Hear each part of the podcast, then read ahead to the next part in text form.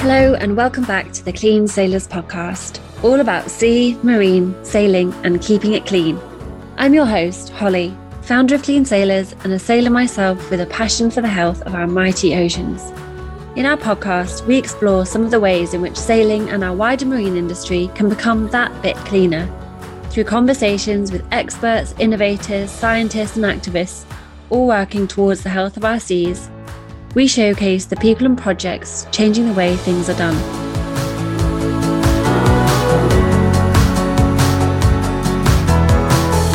For thousands of years, we humans have been building boats.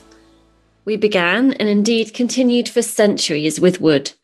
Whilst beautiful, buoyant, and full of soul, wooden boats are heavy, high maintenance, and utilise a now incredibly, increasingly precious natural resource. The birth and mass commercialization of plastics changed the game in boat building. And since the late 1940s, we've been making boats from glass or fiber reinforced plastic. It's light, durable, highly malleable, strong, and very low maintenance in comparison to wood. Building new boats, however, has been a pretty carbon intensive process and continues to have an impact on our natural environment, even if unintended. In this episode, we speak with two experts, Friedrich Deimann and Jan Paul Schwemmer of Green Boats, a small German based team with big ambitions for building boats in a cleaner and more efficient way. Friedrich, firstly, thank you so, so much for joining me on this conversation. You're welcome. It's great to hear, obviously, to find a company such as yourself and a and a person or brain such as your own who is thinking very differently around the future of boat building, right? And I think, firstly, for a bit of background, we know that there's a massive issue with end of life boats, right? GRP and FRP, so glass and fiber reinforced plastics. What is it about Green Boat that is looking at boat building a little bit differently? Exactly. We actually, yeah, thought about how you can like bring down the footprint of a boat. And exactly, you you were talking about the issues about the recycling of the glass fiber reinforced composite because right now there are no ways to really recycle glass fiber composites. So you can just like, I don't know, use them, like shredder it down with a, a lot of energy consumption and then mix it up in concrete or in autobahn or whatever, but it's pretty much just, just landfill. So it's a big problem about that. And we are actually searching for alternative solutions. So we are looking into natural fibers that we can use instead of the glass fiber.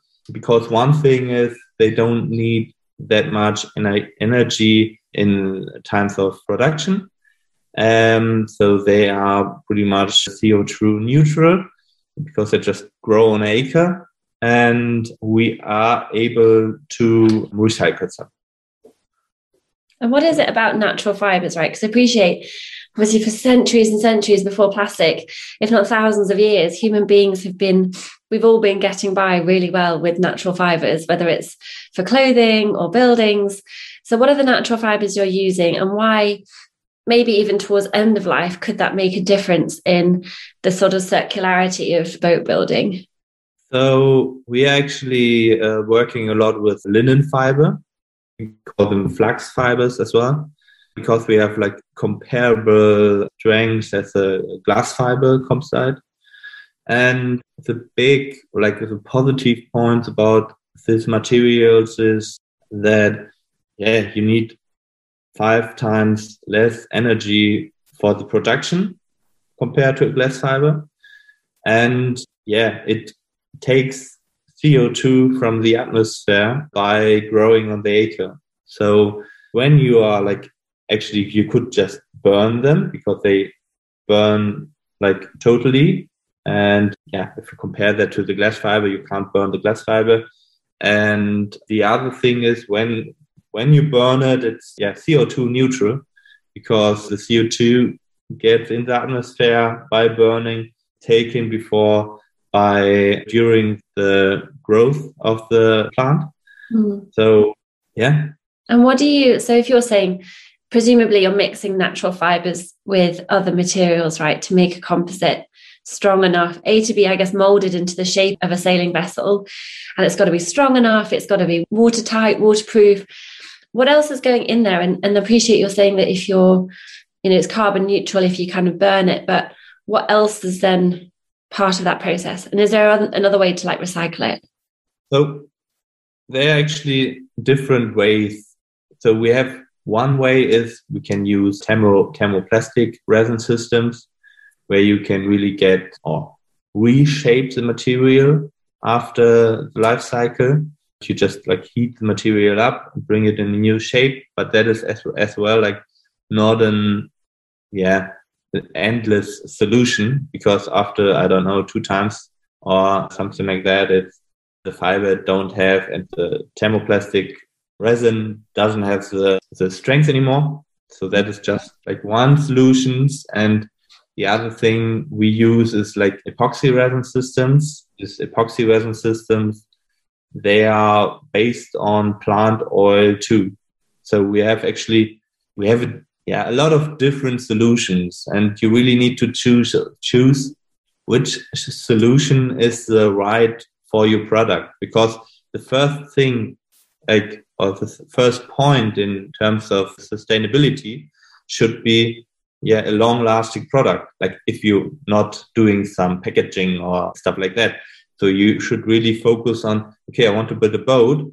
First thing you want to to build a boat that lasts really for a long time and that can be used like for i don't know at least 40 years or something. So, so composite itself like as well like just the glass fiber composite from the environmental perspective is actually quite good because it's, it's a long lasting product, but there are just no ways to recycle. So it's not in total a good solution. So, how did Green Boat come about? Like, what was your inspiration for it exactly?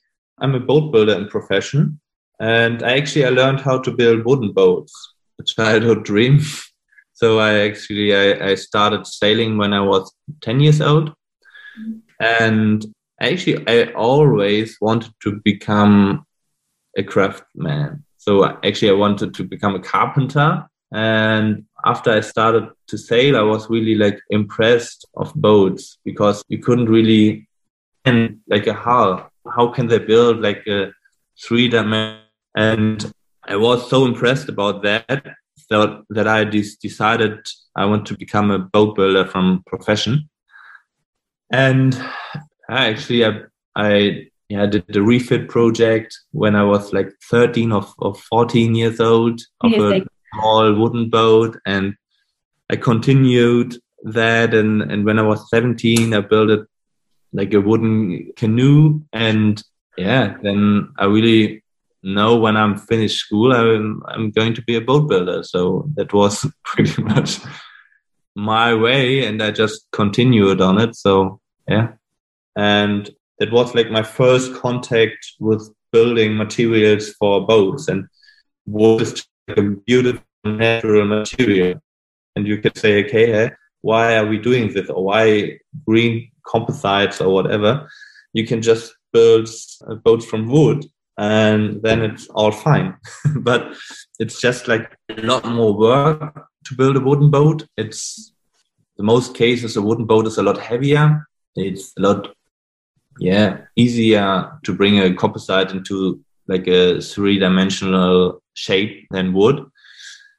And it takes a lot of maintenance to keep it like nice and that it's not starting to rot during the lifetime and so after my apprentice i actually or i recognized very fast that wooden boat building is not the common way to build boats so after my apprentice, I worked in a in a company where they were building GPR tender boats and special components from glass, carbon fiber, and all these toxic, tox, toxic stuff.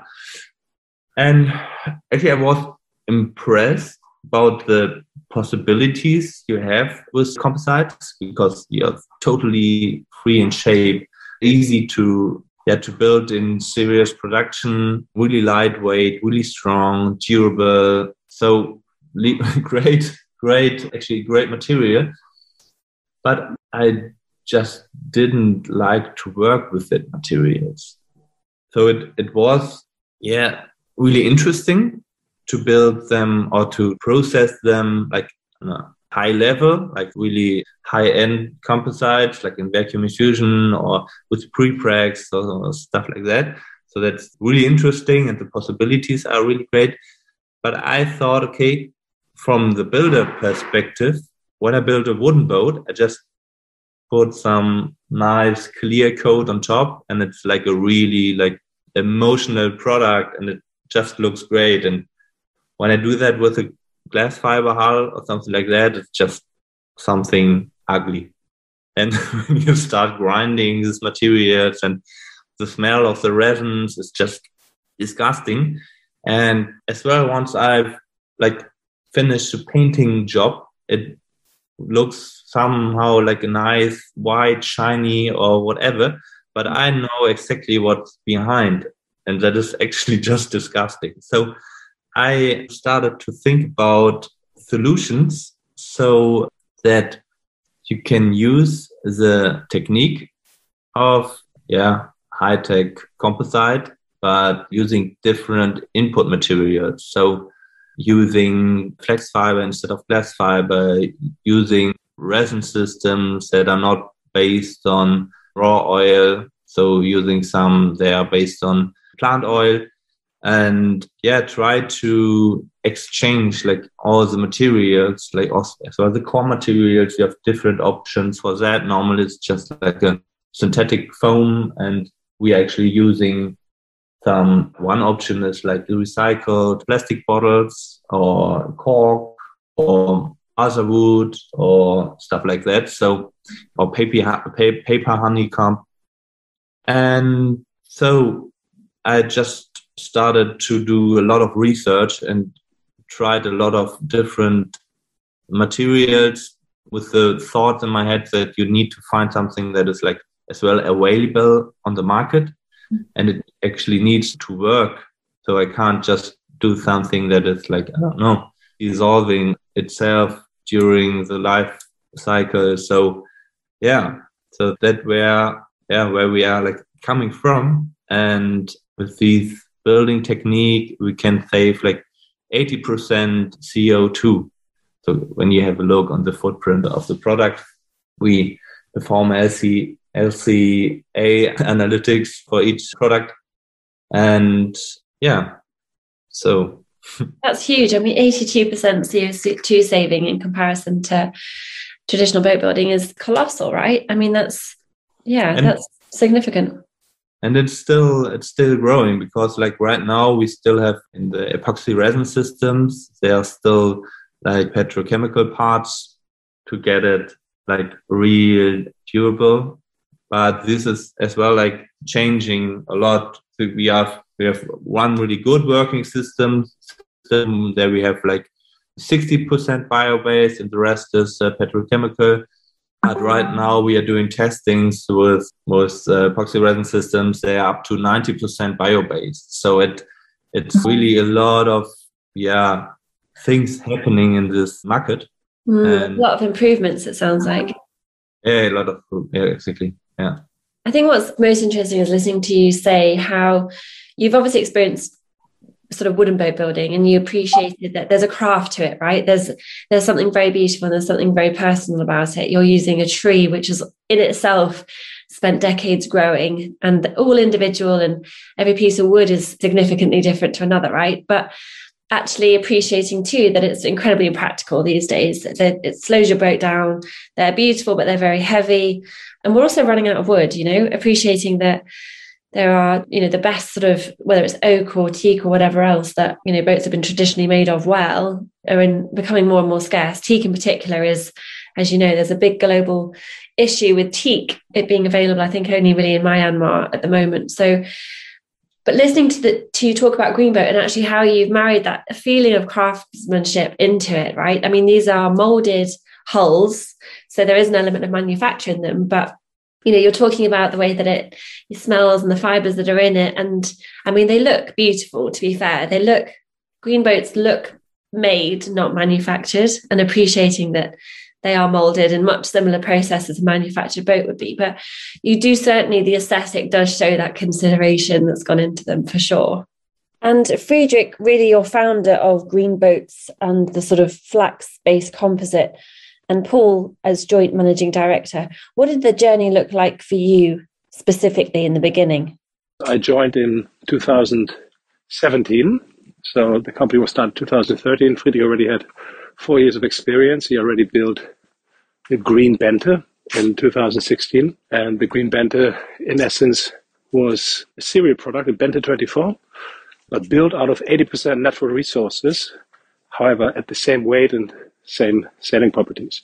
So that was a big sensation. And Friedrich also won the Biocomposite Award and other environmental prizes. So it's important to emphasize that Friedrich really did this more or less on his own as a boat builder, as a one man show, together with an apprentice at the time, Theo, and a second apprentice who joined towards completion of the boat, Luca. So that was all Friedrich 100%. I didn't contribute anything to that. but was fascinating to me when I met Friedrich was there was a person that was so 100% immersed in his craft, into what he's doing, and he was not running around trying to impress anybody. He was just really focused on his work. Can you apply it to, to other lightweight applications, other industries? And what happened was at the time that Friedrich got more and more inquiries because he got some nice press coverage from the Green Bente project. And he literally said to me, Paul, I don't answer emails because whenever I answer an email, there's another one coming back. and then I don't have time to work in the workshop. So I realized maybe there's some symbiotic potential between the two of us. And so at the beginning, I just advised him on a couple of projects and helped him to prepare a couple of offers. And then one project got quite serious. It was like a small scale production of, I think at the time, 20 units, not a boat, not a boat, but like a glamping, camping application.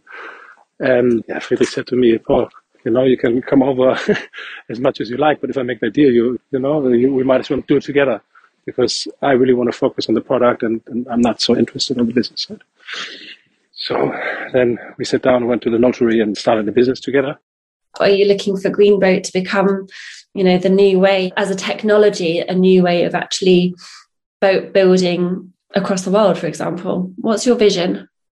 So actually, right now we have different things we are doing or we have as well like a lot of different markets and we are definitely about to grow. So because we have so many as well like in the automotive industry like if you can imagine like camper vans or stuff like that. So they are all like really interesting interested in these materials and we are actually doing as well like a lot of panel materials as these sandwich materials that you can use in a lot of different industries and we are actually really about like to do a, a big step because we did a lot of project like in the past we did a lot of project just to show what's possible and to yeah to show how nice these materials are.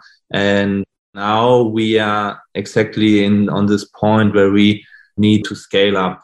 So one thing is we want to to scale up the production of the Flax 27 like just a small series production. We really want to scale up like panel production because we think it's a nice way to get the people in contact, like as well like the builders with the natural fiber reinforced composites because mm-hmm. it's just like a lot easier to process like the finished panels, as an example for the interior of a boat or oh. like for I don't know bulkheads or something like that. When you are not needed to find out like everything about the materials just like yeah the strengths how you process them where you, to buy them which resin system you should use and and all this sort of stuff. So yeah so that is where we're just like just working on. And what about for you paul? Literally uh, horizon one is basically anything you can see now that's within sight. And so that's what we're focusing on right now. And that's especially the idea of closing the performance gap, showing that it's possible to achieve the same or better performance using sustainable materials, getting people excited about what it is we are doing, working together, for example, with professional sailing teams like 11th Hour, we did some components for, and at the moment we work together with a Boris Herrmann, a German offshore sailor. And this is just providing an amazing platform, right? To show people their sport that they love and show that it's possible also beautiful looking. That's also another of our traits. Beautiful looking, high performance products made of natural and recycled materials. So that's Horizon One, right? Create awareness, get people excited, show what's possible. And we are right now as a company actually yeah, moving into Horizon Two. And Horizon Two basically means also closing the cost gap.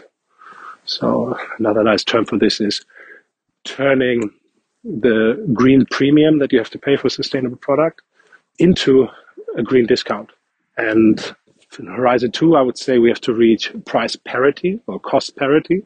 So we have to create products that also are able to compete, not outperform, but compete in terms of price with other products in the market. And for this, the niche of our day sailor is really great. I mean, it's a really, really tiny market niche, high-end day sailors, but it is a market. Let's say 100 boats of those are sold every year. And when you look at that high-end market of 27, just below 30-foot day sailors, what are the characteristics? Break it down into our three variables. So cost, performance in terms of weight, speed, and of course sustainability. So when you look at that with the Flax 27, we have for the first time, to our knowledge, created a natural fiber NFC product that is able to compete and also partially outperform on these three variables, right? So we have a product which is, um, in terms of price, depending on what equipment you choose, but around 100,000 to 150,000 euros. Not cheap, but that's what people pay in this high-end day sailor market. So we can compete on price. We can compete in terms of performance. I mean, our hull, our whole boat thanks to more than 10 years of experience on Friedrich's side, and especially the last three years, we've invested a lot into really mastering uh, and coming up with a couple of tricks. We are managing to build 10, more than 10%. So the GRP weight that we calculated for the design was 1,350 kilogram for the whole boat, ready to sail. And we end up with our serial product at 1,200. So we save 150 kilo on yeah, 1,350 kilos. So that's more than 10%. And yeah, I think that's quite amazing. And that to us is really the definition of a Horizon 2 product, right? You have a product that has its own merit, that can stand in the market, and people don't have to assign like some kind of idealistic value to it. It's just really competing. And we're very proud of this. And it took us a couple of years to get there. But yeah, that's Horizon 2. And let's move forward to Horizon 3. Horizon 3 is a point in time. We don't know when, but we are convinced at some point in time, all these externalities, pollution, emissions, are going to be perfectly priced into products. Meaning, maybe it is some kind of technology like like blockchain or related. I mean, that's not really our area of expertise, but just to name drop some things. But the idea would be that you can measure and communicate the true sustainability of your product and very objectively 100% accurately. And that is just reflected in the price of your product.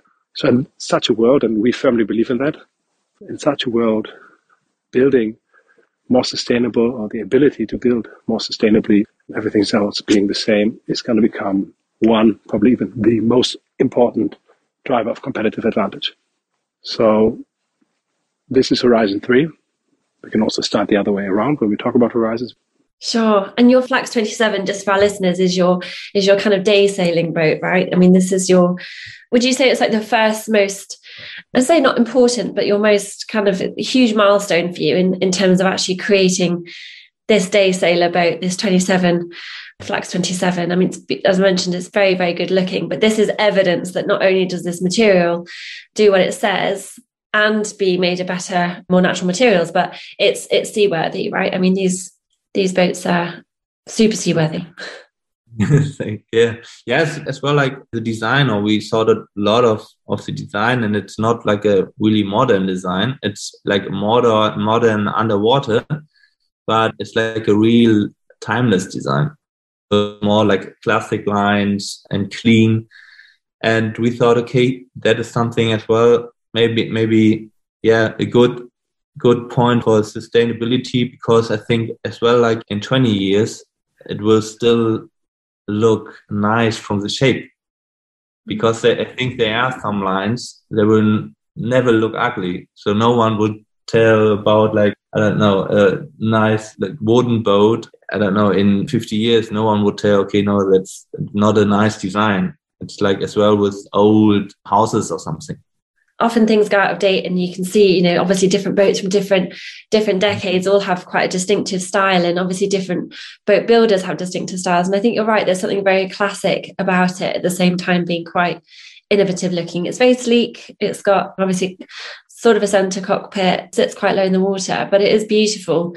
And also to your point about panels right because these could be you know, using this composite material for panels could be used in a whole variety of different industries. I'm thinking even from your, obviously from your super yacht interiors to your, almost like you mentioned, the camper vans and the, even almost like you think about kitchen, anything that's hard wearing and that needs, needs some resilience, but also some, I think to your point, being more sustainability minded in production, trying to get ourselves away from the inherent reliance we have on sort of plastic and epoxy resins would be super, right? So it does feel like this is almost like just the beginning in some ways. I appreciate you're not entirely new, but it does feel like a very beginning of an exciting next stage of your journey, hey? Exactly.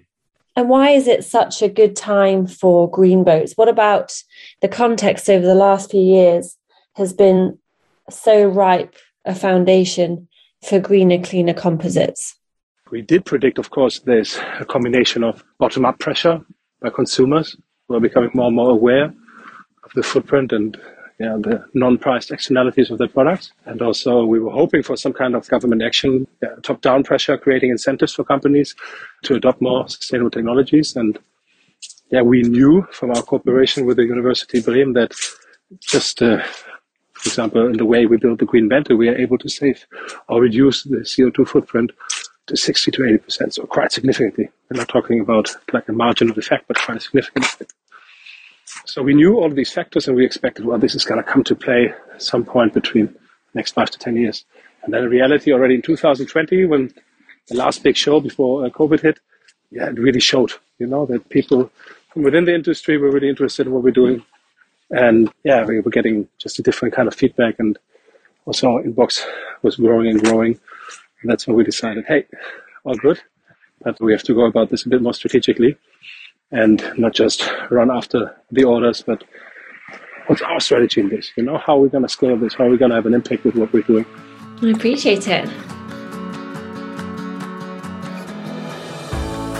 You've been listening to the Clean Sailors podcast. All relevant links to the projects and people we talk to can be found with the podcast link.